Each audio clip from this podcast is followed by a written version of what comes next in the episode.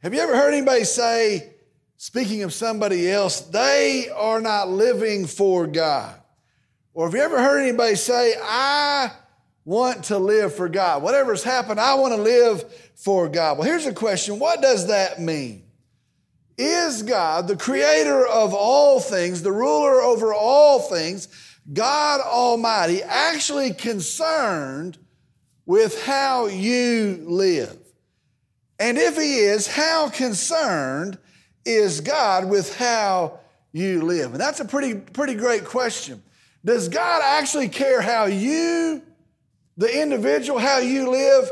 And if he is, how concerned is with God with how you live? There's a book that came out a while back. The book was called, I didn't read it, so I don't encourage you to. Um, don't sweat the small stuff. That was the name of the book. I remember the title, Don't Sweat the Small Stuff.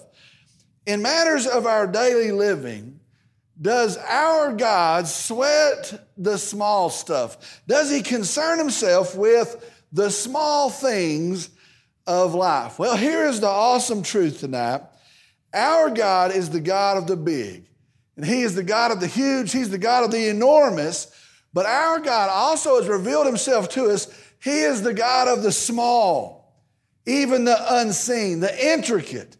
And that is our God. And so I want to tell you the truth tonight. The truth is, if He loves you as an individual, if He loves you enough to send His only begotten Son to die that you might be saved, then you can be sure tonight He not only cares how you live, He gives you the details, even the small ones, of how to live our best life. And that's the truth. God cares about us. God cares about you. He loves you. And if He sent His only begotten Son, something so grand, something so huge, how does He not also give us the smallest details of how to live in His will? Tonight, we're going to continue taking in God's wisdom in how best to live. We're 20 something chapters, 20 chapters in now. That's what this has been a practice in. God has been giving us His wisdom and how best to live. Now, we have learned if we are wise, if we are prudent, we'll not only hear it, but we will take heed of it and we will put it into practice. As we do, God will bless it. God will put it to use as we take in His wisdom. Tonight we move to chapter 20. We're closing in on the two third mark of our study in Proverbs, Proverbs chapter 20. We're going to begin tonight with verse 1. Proverbs chapter 20, verse 1. God's word says this Wine is a mocker, strong drink is a brawler, and whoever is intoxicated by it is not wise. Wine is a mocker, strong drink is a brawler, and whoever is intoxicated by it is not wise. Now, let me just tell you, this is an interesting subject. This is an, an emotional subject for some folks. This is sometimes a debated subject, but I want to tell you, most of all tonight, it is an important subject. And you say, well, how important is it? Well, it's so important. God Himself addresses it in His Word. Is He concerned about it? Well, He addresses it in his word. And so understand, it is an important subject. Now let's look at the verse tonight. Wine is a mocker, strong drink is a brawler, and whoever is intoxicated by it is not wise.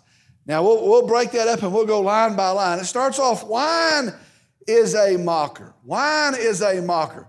In the Hebrew, in the original language, the word for mocker is a word that means to scoff. Now, listen to this it literally means to make mouths at, to make a mouth at somebody. Here, here's the most literal definition I can find in Route to Vernon English it means to run your mouth. It most literally translates in Hebrew, Route to Vernon English, to run your mouth. To run your mouth. And so wine is, and so wine equals the running of the mouth. That's what Hebrews says. Wine equals the running of the mouth. Let me ask you a question. How many verses in Proverbs are about wisely choosing our words? About being careful about the words that we speak?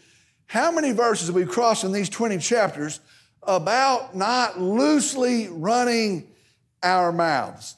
Wine is the running of the mouth. Strong drink is a brawler. The word brawler in Hebrew, the original language, is the word hama. Hama.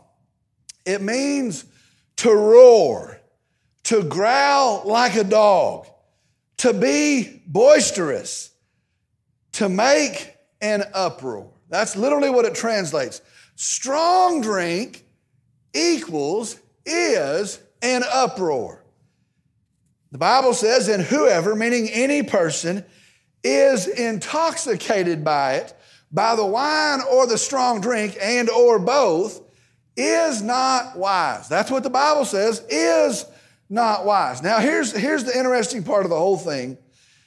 The word intoxicated in the original language, it is a Hebrew word, of course, that means deceived, to not see correctly, or led astray. Probably the best definition led astray. Alcoholic drinks, the verse is saying, whoever is led astray by them is not wise, does not have, does not possess, is not using godly wisdom. Whoever is led astray by alcoholic drinks, they are not a wise person. Now, Here's the question At what point is a person led astray by it? And that's, that's the question. At what point is a, question, is a person led astray by it? That's a, that's a great question. Can we say a person is led astray after one drink, after two drinks, after three drinks, maybe just, maybe just the first drink? When can we say a person is led astray? Well, here's the answer. This is the big deal. I've got the answer. When is a person led astray by an alcoholic drink? Here's the answer. We are not sure. we do not know. And I'll just tell you this I'm leery of any person that says they do know. And I know a lot of folks say, well, it's this many, it's this number. Maybe it's different for your size or your weight, but here's the number. I'm leery of any person that says they know. But I'm going to tell you what I do know. Here's what I do know. I know if I need godly wisdom, and I do, and if I make a mess of things in my life apart from godly wisdom, and I do, and if I know and I do know it, that God is honored when I operate in godly wisdom, and there is a line and on that side of the line is foolishness. On that side of the line is a lack of wisdom. And there is this line. That, there's the line. Here's what I know I'm going to stay away from that line. I'm going to stay away from that line. Let me tell you something. I know me, and I'm not getting close to that line. Let me tell you this. Here is the weird part about being a Baptist preacher. There's several weird parts about being a Baptist preacher, but here's a weird part about being a Baptist preacher. People get mad, and, and I, they get mad, and they just get mad. Uh, just the fact that you're a Baptist preacher, they get mad, and they say, You can't tell me not to drink. You can't tell me not to drink. Jesus made wine, Jesus drank wine. You can't tell me not to drink. Let me tell you something.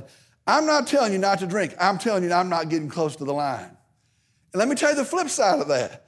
The flip side of that is there are folks, and there's just as many of them, and they come along and they get just as mad and they say, Well, you can't be soft on drinking. You're a Baptist preacher. You can't be soft. You can't be weak. You can't wink at drinking. Friend, listen to me. I'm not winking at drinking. I'm not soft on it. Here's what I'm telling you I'm not getting close to the line. I'm not getting close to the line. If there is a line and on that side of it's foolishness and, and, walking outside the will of God, I'm not getting close to the line. You make up your mind from there. Some of y'all are mad right now. Verse 2. The terror of a king is like the growling of a lion. He who provokes him to anger forfeits his own life. The terror of a king is like the growling of a lion. He who provokes him to anger forfeits his own life. Now, verses two and three really go together. And th- these two verses are talking about a person's attitude or a person's disposition. Uh, verse 2 starts off and it says, The ruler, the king today, the government can be fierce. We know that. The, the government, the king, the ruler, they can be like a growling, angry lion.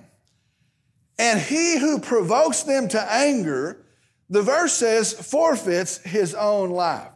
Now, here's what, here's what verse 2 is saying it is saying, be patient, be wise, be careful, be smart in how you deal with the government, deal with the ruler, and do not provoke them to anger. Now, that seems to just make sense.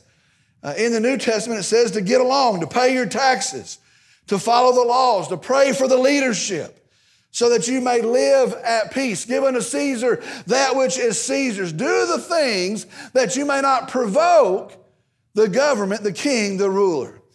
Now, listen, there are times to have a voice, yes. And for sure, we're not to allow the government to lead us into sin, for sure. But here's the point to the verse but to stir up trouble unnecessarily is unwise. Let me give you a couple examples of that.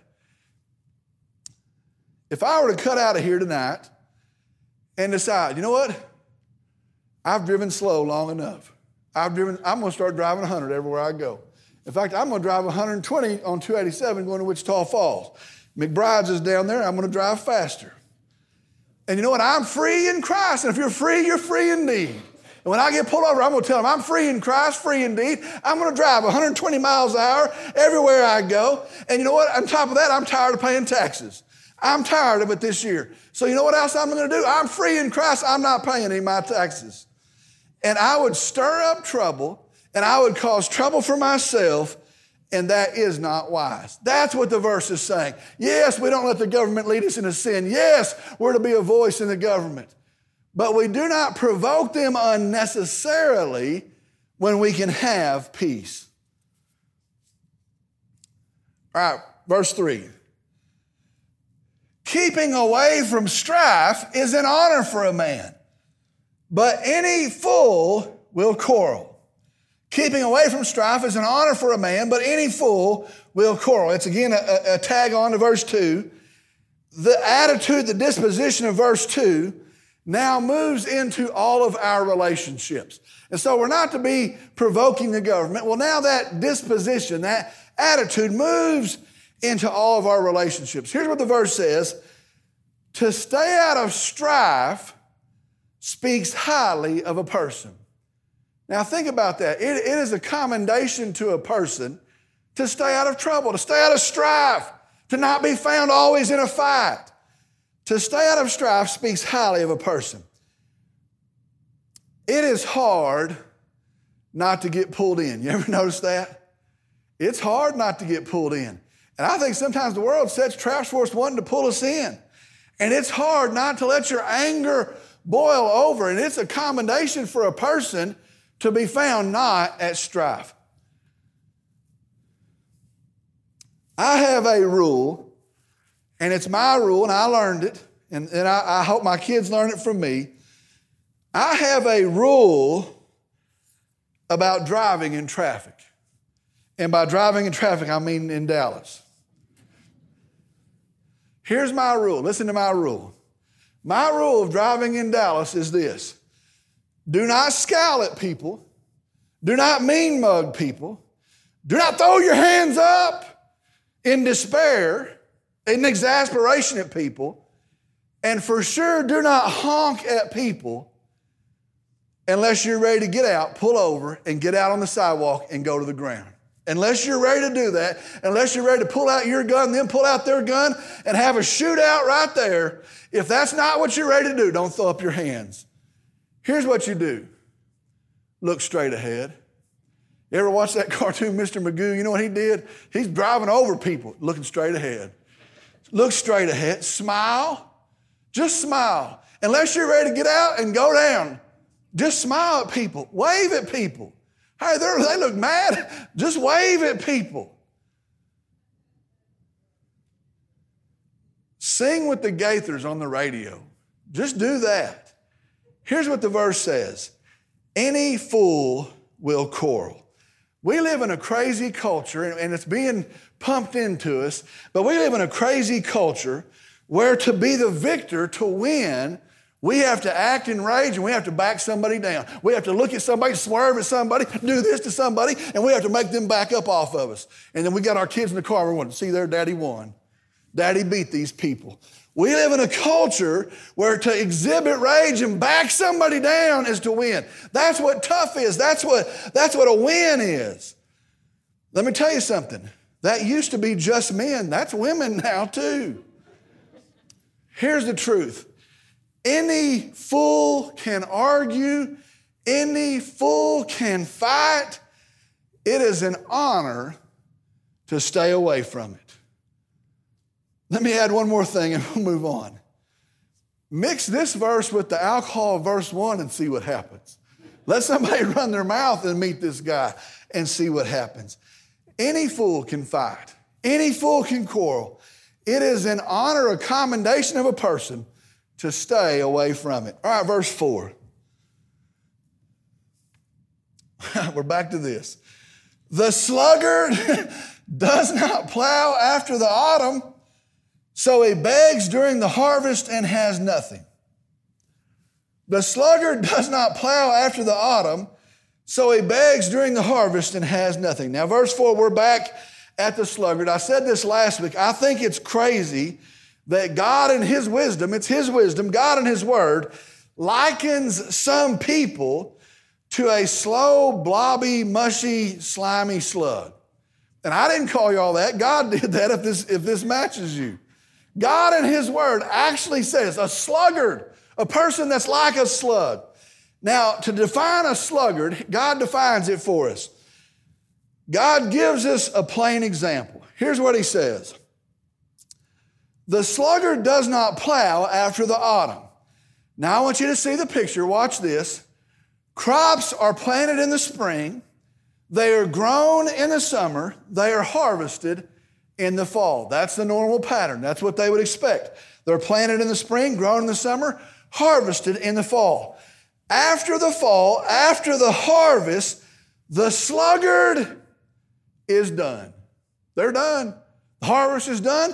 They kick back, the harvest is done. They got all the fruits of the harvest, and they're done. They quit. Harvest is done. Yet here's the deal no matter how good the harvest is, the harvest will always run out. That's the deal. Doesn't matter how good the harvest is, the harvest will always run out. And without another harvest, a shortage is coming. Without another harvest coming, a shortage is coming. And so, see this the preparation for the next harvest occurs in the winter. And so you have to do the work in the winter. You have to prepare in the winter. You have to get ready in the off season. And that's where the success of the next harvest begins, back in the winter. Listen to the picture now. The sluggard does not plow after the autumn, so he begs during the harvest and has nothing. Now, not many of us are on that cycle. There's a few, but not many. But the lesson is this results, success come after work. Results, success comes after work. And God blesses work, and the system that He has put in place rewards work and his people are to be diligent in work. Now, it's funny, it doesn't really matter the topic, but as we go through our verses, it could be applied to a lot of things, but I end up saying this almost every single week. When we try and circumvent the system, we cause problems and chaos follows. And so God has a system and God has a plan, and you can pick the plan, but when we try and circumvent the system, there's going to be problems that follow. There's going to be chaos that follows. Listen to me, here's the, here's the truth. When people become entitled And people become pampered and they think they can have the same fruits as if they had worked when they had not worked. We are in trouble. God blesses work, He rewards work, and when we try and circumvent the system, we're gonna have trouble. Does that sound familiar? We have a shortage on crackers at the store right now, I think, due to this problem. Did you ever think you couldn't get saltine crackers? We have a shortage in crackers because somebody, somewhere, I don't know where, didn't show up for work. I don't know. Now, here, because I'm a Baptist preacher, I have to put that into three points. So I put that in the three points for us tonight. This is a Baptist night, I guess. Here's the three points of this verse Go to work, get to work, and work hard. There's the three points.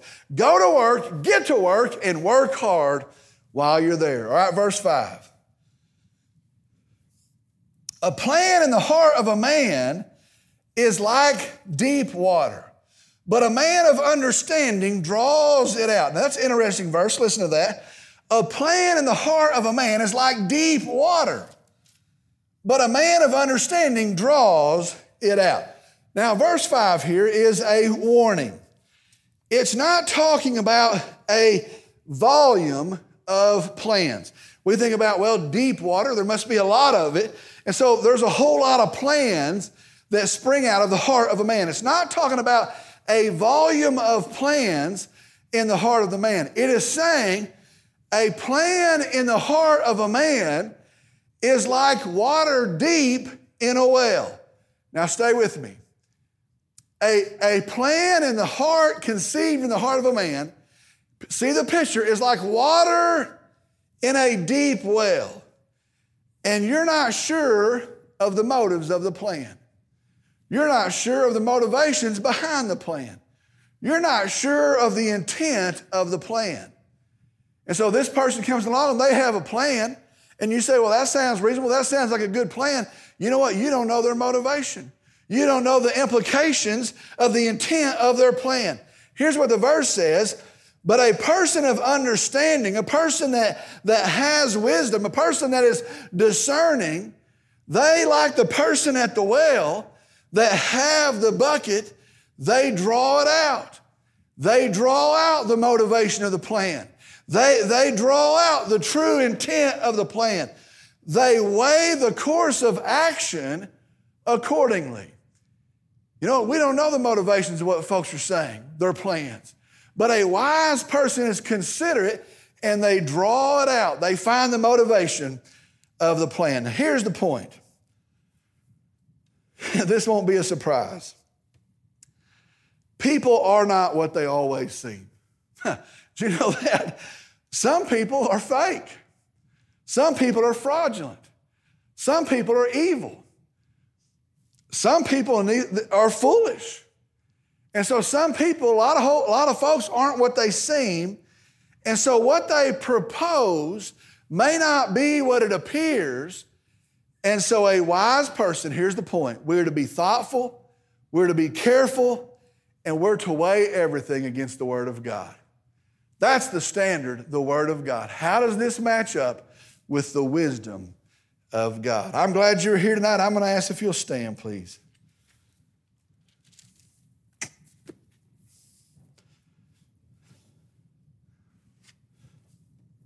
Let's pray. Dear Father, we come. We're thankful for your word. We're thankful that you lead us. We're thankful that your word stands that it's correct today, that it's relevant today, that it doesn't have to be adjusted today. We're thankful that you tell us how to live in a way that is pleasing to you and a blessing to us. The best way to live. Lord, we're thankful for that. We come and I pray as we've heard this, that we've taken it in, I pray that we would be not just hearers of the word, but doers as well.